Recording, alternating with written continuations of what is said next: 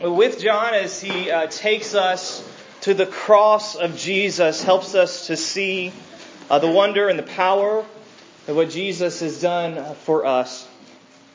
And so, we'll pick up where we left off last week. I'll begin reading in verse 33 of chapter 18, and uh, I'll read all the way um, uh, through verse 16 of chapter 19. So a little bit more of an extended passage this morning. I'll ask your patience. I think it is good for us to hear this uh, as a whole. And so John chapter 18, verse 33. So Pilate entered his headquarters again and called Jesus and said to him, Are you the king of the Jews? Jesus answered, Do you say this of your own accord, or did others say it to you about me? And Pilate answered, Am I a Jew? Your own nation and the chief priests have delivered you over to me. What have you done? And Jesus answered, My kingdom is not of this world. If my kingdom were of this world, my servants would have been fighting that I might not be delivered over to the Jews. But my kingdom is not from this world. Then Pilate said to him, So you are a king? Jesus answered, You say that I am a king. For this purpose I was born, and for this purpose I have come into the world, to bear witness to the truth. Everyone who is of the truth listens to my voice. And Pilate said to him, What is truth? After he had said this, he went back outside to the Jews and told them, I find no guilt in him, but you have a custom that I should release one man for you at the Passover. So do you want me to release to you the king of the Jews? They cried out again, Not this man, but Barabbas. Now Barabbas was a robber. Then Pilate took Jesus and flogged him. And the soldiers twisted together a crown of thorns and put it on his head and arrayed him in a purple robe. They came up to him saying, Hail, King of the Jews! and struck him with their hands. Pilate went out again and said to them, See, I am bringing him out to you that you may know that I find no guilt in him. So Jesus came out wearing the crown of thorns and the purple robe. Pilate said to them, Behold the man. When the chief priest and the officers saw him, they cried out, Crucify him! Crucify him! Pilate said to them, Take him yourselves and crucify him, for I find no guilt in him. The Jews answered him, We have a law, and according to that law he ought to die, because he has made himself the Son of God. When Pilate heard this statement, he was even more afraid. He, enters, he entered his headquarters again and said to Jesus, Where are you from? But Jesus gave him no answer. So Pilate said to him, You will not speak to me? Do you not know that I have authority to release you and authority to crucify you? And Jesus answered him, You would have no authority over me at all unless it had been given you from above. Therefore he delivered me, he who delivered me over to you has the greater sin. From then on, Pilate sought to release him, but the Jews cried out, If you release this man, you are not Caesar's friend. Everyone who makes himself a king opposes Caesar.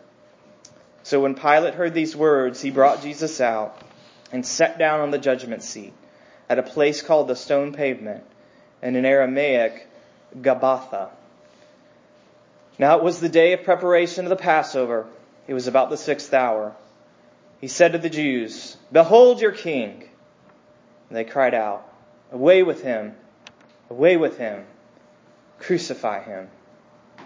Pilate said to them, Shall I crucify your king? The chief priests answered, We have no king but Caesar. He delivered him over to them to be crucified. Let's pray.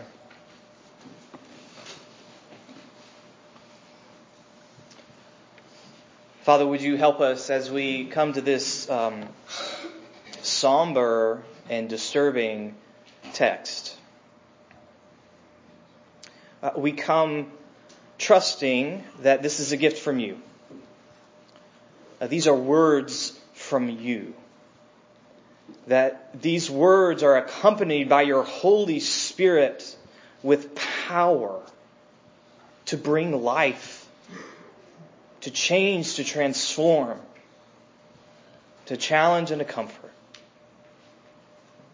And so, uh, Father, we, in many ways, we want to protect ourselves from this because it's disturbing. So, would you enable us to humbly open ourselves to it, to receive and to hear these words, and to be changed by them? And we pray in Jesus' name. Amen. October 1995. I was a freshman at the Florida State University, and I was walking through the Oglesby Student Union, and I was about to cross Woodward Avenue when a car came speeding by, and through the open window of that car, someone screamed, Not guilty! Not guilty! Not guilty! That's how I heard about the verdict in the O.J. Simpson trial. This, this past year, there were two major television productions revisiting that event. And I think one of the reasons that moment so captured us as a culture and in many ways still haunts us as a culture is that whatever your opinion of what happened in and around that trial, it raises for us deep questions about the possibility of justice.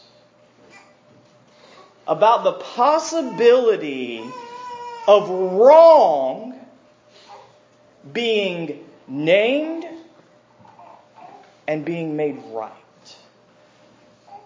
And it raises those questions not just for an individual crime, but because it got connected to the open wound of racial injustice in our nation. It raises these profound concerns for us, staring over our history as a culture and our history as individuals. Is justice possible? Is it possible for what is profoundly wrong with our world to be made right. Don't you wonder that? Don't you long for that when you see disturbing images of Syrian refugees? Don't you wonder about that with the wrong that's been done to you?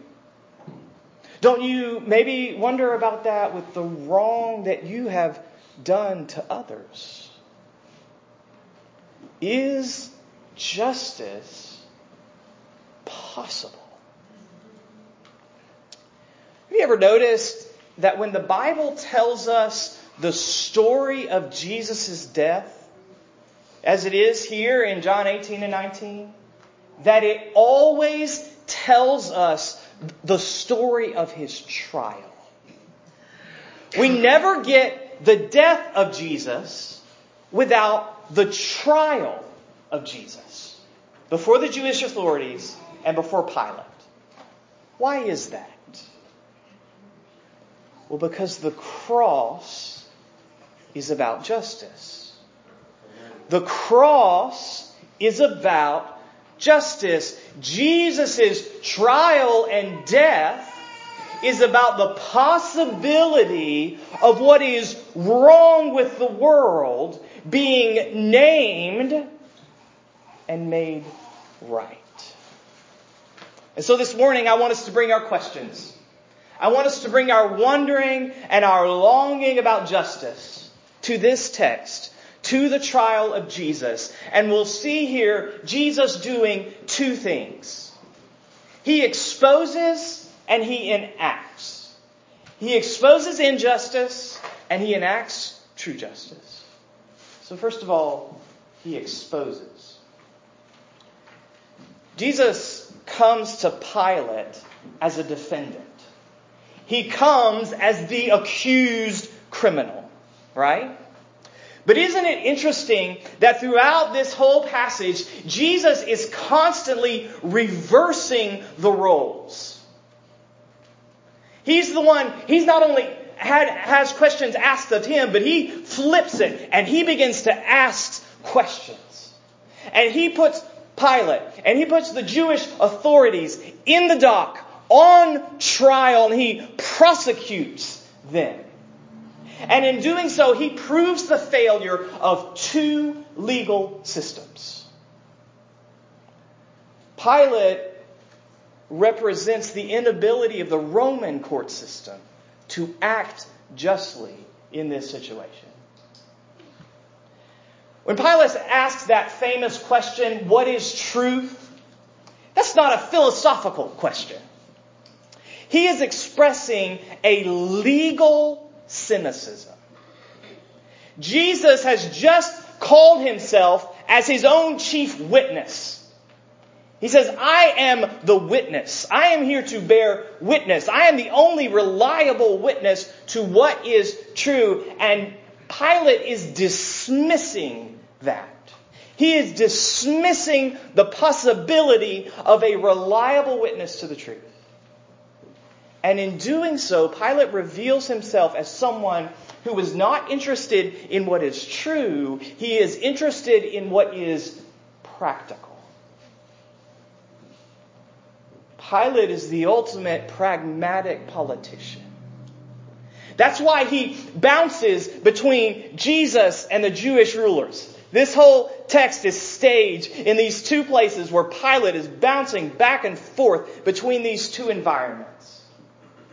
And he's trying, by doing that, he's a negotiator. He is trying to work out a solution. He's trying to prevent a riot. He is trying to keep the peace.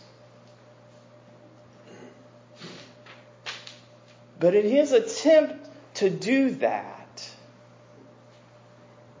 he ultimately chooses what is practical over what is just. He knows that Jesus is guilty. I mean, that Jesus is innocent. Pardon me. He knows that Jesus is innocent. He says it over and over again. He senses, he intuits that Jesus is something else. Jesus is something more, something special. But in the end, he sits down on the seat of Rome's judgment. And he releases a dangerous, guilty man. Barabbas wasn't just a robber, he was a terrorist. He releases a terrorist and condemns the only innocent man who ever lived. Why? Because he is manipulating this situation in order to maintain his and Rome's political position in that region. He sacrifices truth and justice for the purpose of political power which is utterly unique in the history of politics. Yeah, that's a joke. I'm glad you laughed. I, I planned that. I was like, are they going to get that that's a joke? Jesus profoundly exposing the human heart, human culture, human politics. And so the Roman justice system fails. But there's another system at work here. It was the system that was supposed to uphold not Roman law, but God's law. And you can trace throughout Jesus' trial numerous ways that the Jewish authorities failed to uphold the legal standards set out by God in the Old Testament. But let's get to the heart of the matter. Let's go right to the heart of their failure to enact God's justice. It's there in verse 15 of chapter 19. Pilate asks, Shall I crucify your king? And he's asking that in jest, in a way. He's making fun of Jesus and he's making fun of the Jewish rulers. Shall I crucify your king? What's their response? We have no king but Caesar. Now, according to the heart of God's law, they were supposed to say, We have no king but Yahweh. We have no king but God.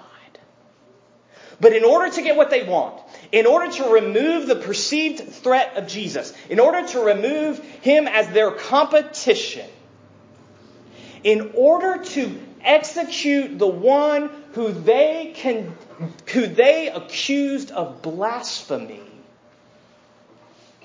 They blasphemed they blasphemed they committed idolatry. They put caesar in the place of god and that is the heart of their failure. That is why they fail to uphold these legal standards. That's why they act unjustly, because they are putting something, someone, in the place of God. And that's not only the heart of their, their failure, that is the heart of all injustice. Putting something or someone in the place of God. That is why we as human beings cannot create a just society. It is because we attempt to put someone or something in the place of God. It's been there since the beginning. The biblical storyline very early on tells us about two major sins. Adam and Eve eating the prohibited fruit and then what happens next? Cain murdering his brother Abel. Those two are connected. The second one flows from the first one. God rejected, his ways rejected, replaced. And then what happens? Injustice. When we reject and replace the Creator, we always mistreat those made in His image. That's the heart of injustice. That's what Jesus exposes in this text. And by doing that, he pulls us into the narrative. He pulls us into the trial.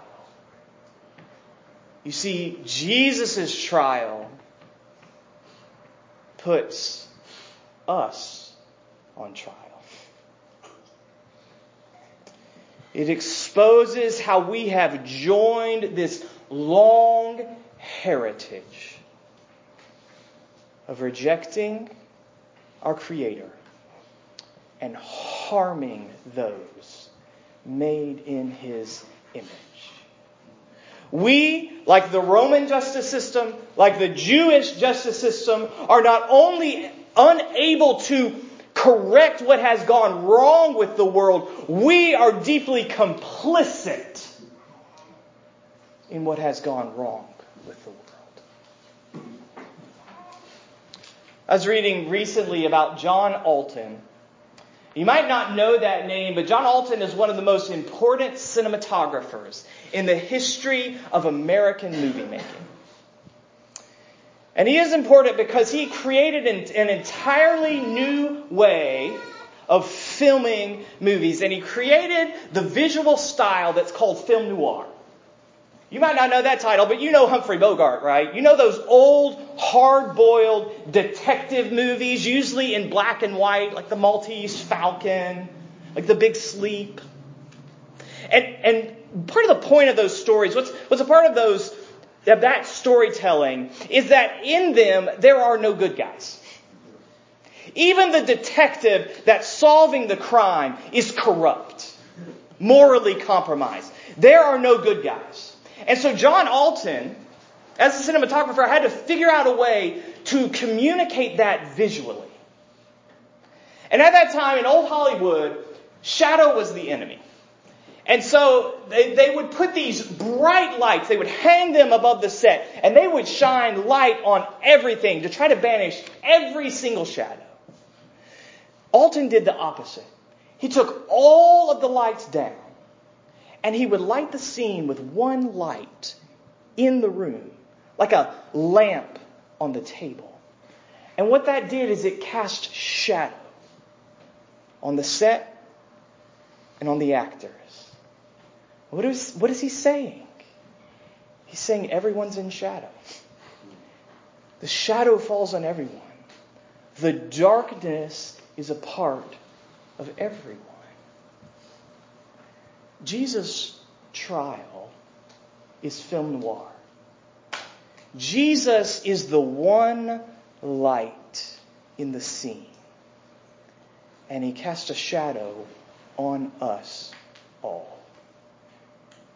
He exposes that we are all complicit in what has gone wrong with the world.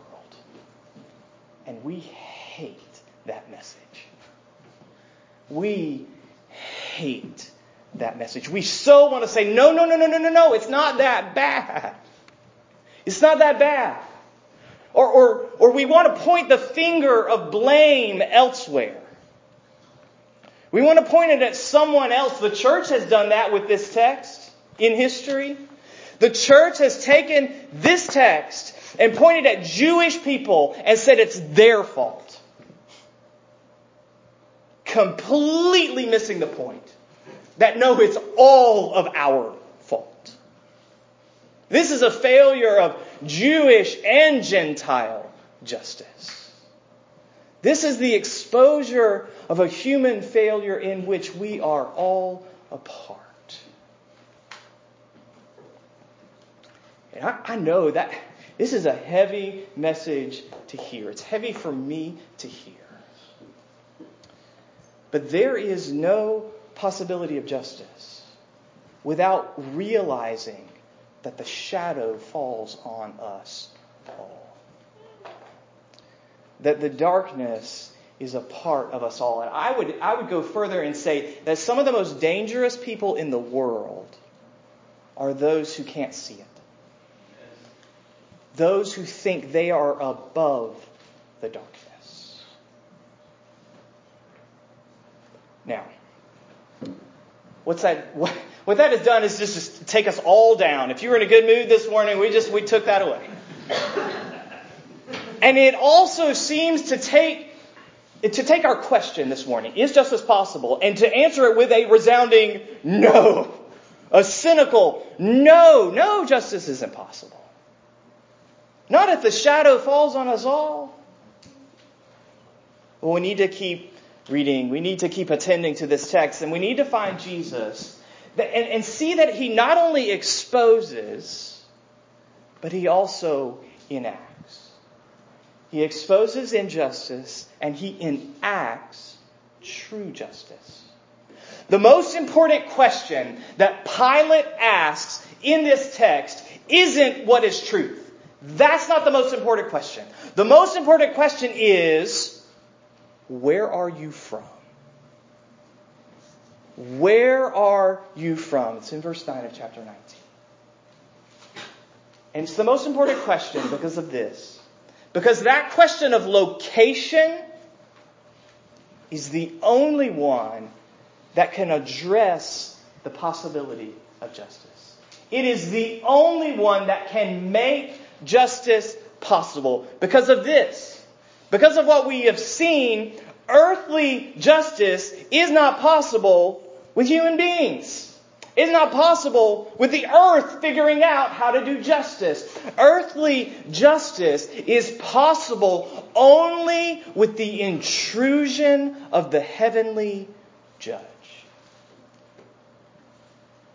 Earthly justice is possible only if heaven invades.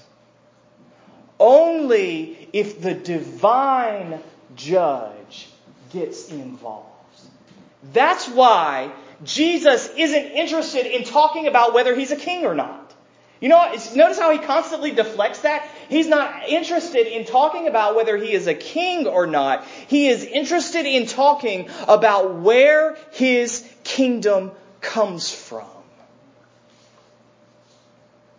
Because the only possibility of justice is if the heavenly judge intrudes to take what is wrong and make it right. And so Jesus participates in this trial not just as a prosecutor, but as the judge, as the divine judge, as the embodiment of a justice that transcends Roman power, that transcends the Jewish legal system. He embodies heavenly justice, the only hope, the only possibility of what is wrong being made right. But that creates another problem. Because doesn't that mean that real justice condemns us? If the light, the only light, casts a shadow in us, doesn't the presence of the heavenly judge condemn us, put us outside the circle? Well, no. Because Jesus is not only the presence of the heavenly judge, he is the action of the heavenly judge. And how does he act? How does he enact heavenly justice? He does not condemn, he is condemned. He, he does not enact heavenly justice by condemning, but by being condemned. The remarkable world changing truth here is that the judge was judged in your place. The only innocent one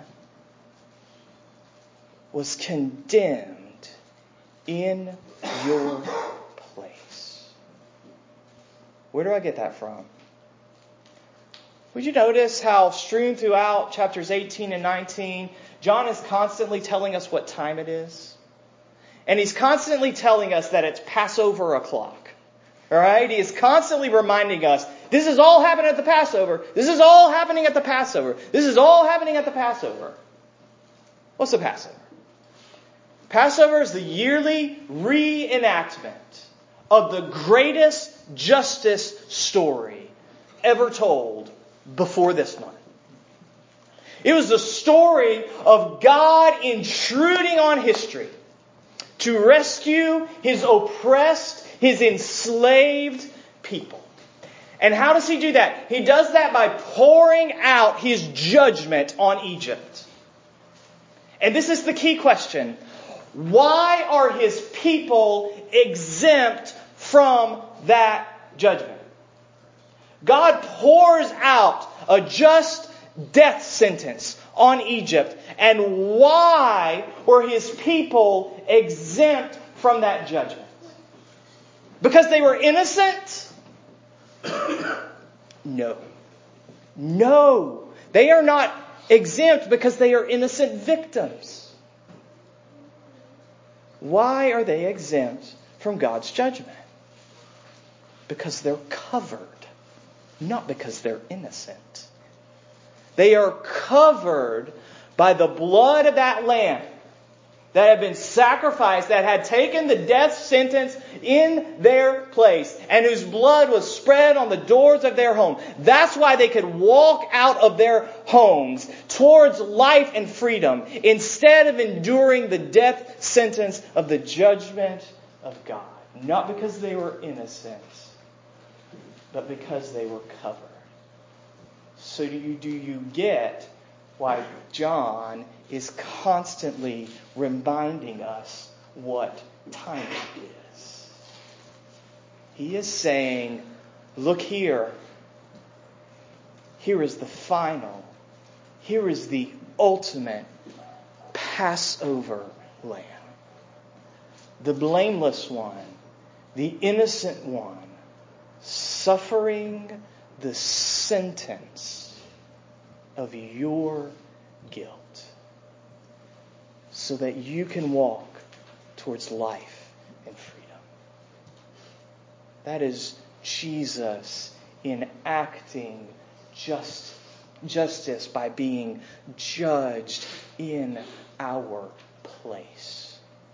We need to hear when Pilate brings him out to mock him and says, Behold the man. We need to hear the beginning of John's gospel where John the Baptist says, Behold the Lamb of God who takes away the sin of the world. We see Jesus standing there in that purple robe, mockingly dressed as a king. We need to see his crown. And in his crown, we need to see the thorns of the curse from Genesis 3. The thorns of the curse digging into his head, making the blood run down his face, bearing the judgment that our rebellion deserved. That's how justice is possible. It is the judge being judged in our place. And here's what frees us for a life of seeking justice it is that we're not on trial anymore. Because Jesus went to trial. If you are in Him by faith, you are not on trial anymore. So why do you live your life as if you are? So much of the harm that we do one another. And I mean this in the whole range from geopolitics to marital politics to life in our families, life in our friendships, life at work. The reason that we act unjustly so often, the reason that we harm one another so often is we are trying to prove that we are right. We are trying to prove that we are good, or at least better than you. We are trying to prove that we are worthy. We are living life as if we are on trial. Trying to get that verdict for ourselves. If you don't believe me, you got to believe Václav Havel. Okay, Václav Havel uh, was a, a, Czech political dissident uh, who stood against political oppression. And then, after the Velvet Revolution in that region of the world, he became the president of Czechoslovakia and then the president of the Czech Republic after it split. And he gave a, a, a, very insightful speech about political power and how political power gets corrupted. Why people act unjustly. People with power act unjustly.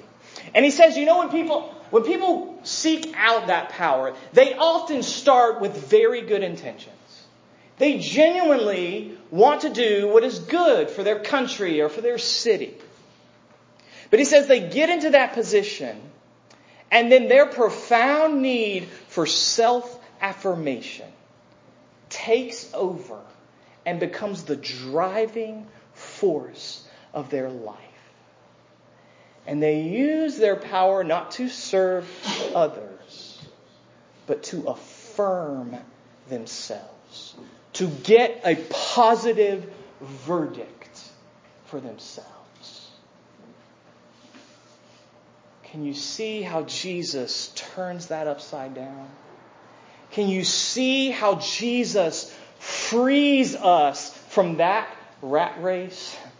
Can you see how Jesus frees us to step into our lives and to address what is wrong in our lives and in our world. How He frees us to push against the darkness that is within us and that is around us because we're not on trial anymore. He was condemned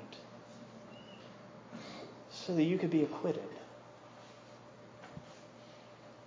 So that you, instead of living life proving yourself, you can live life giving of yourself for the good of others, for the good of your neighborhood, for the good of our city, for the purpose of seeking what is just, even when that's partial, even when that's imperfect, because you're not on trial anymore. You see, as you walk through life, whether you're walking through the Oglesby Union or not, Jesus, with his scars, screams from the window of heaven. Not guilty. Not guilty. Not guilty. Let's pray.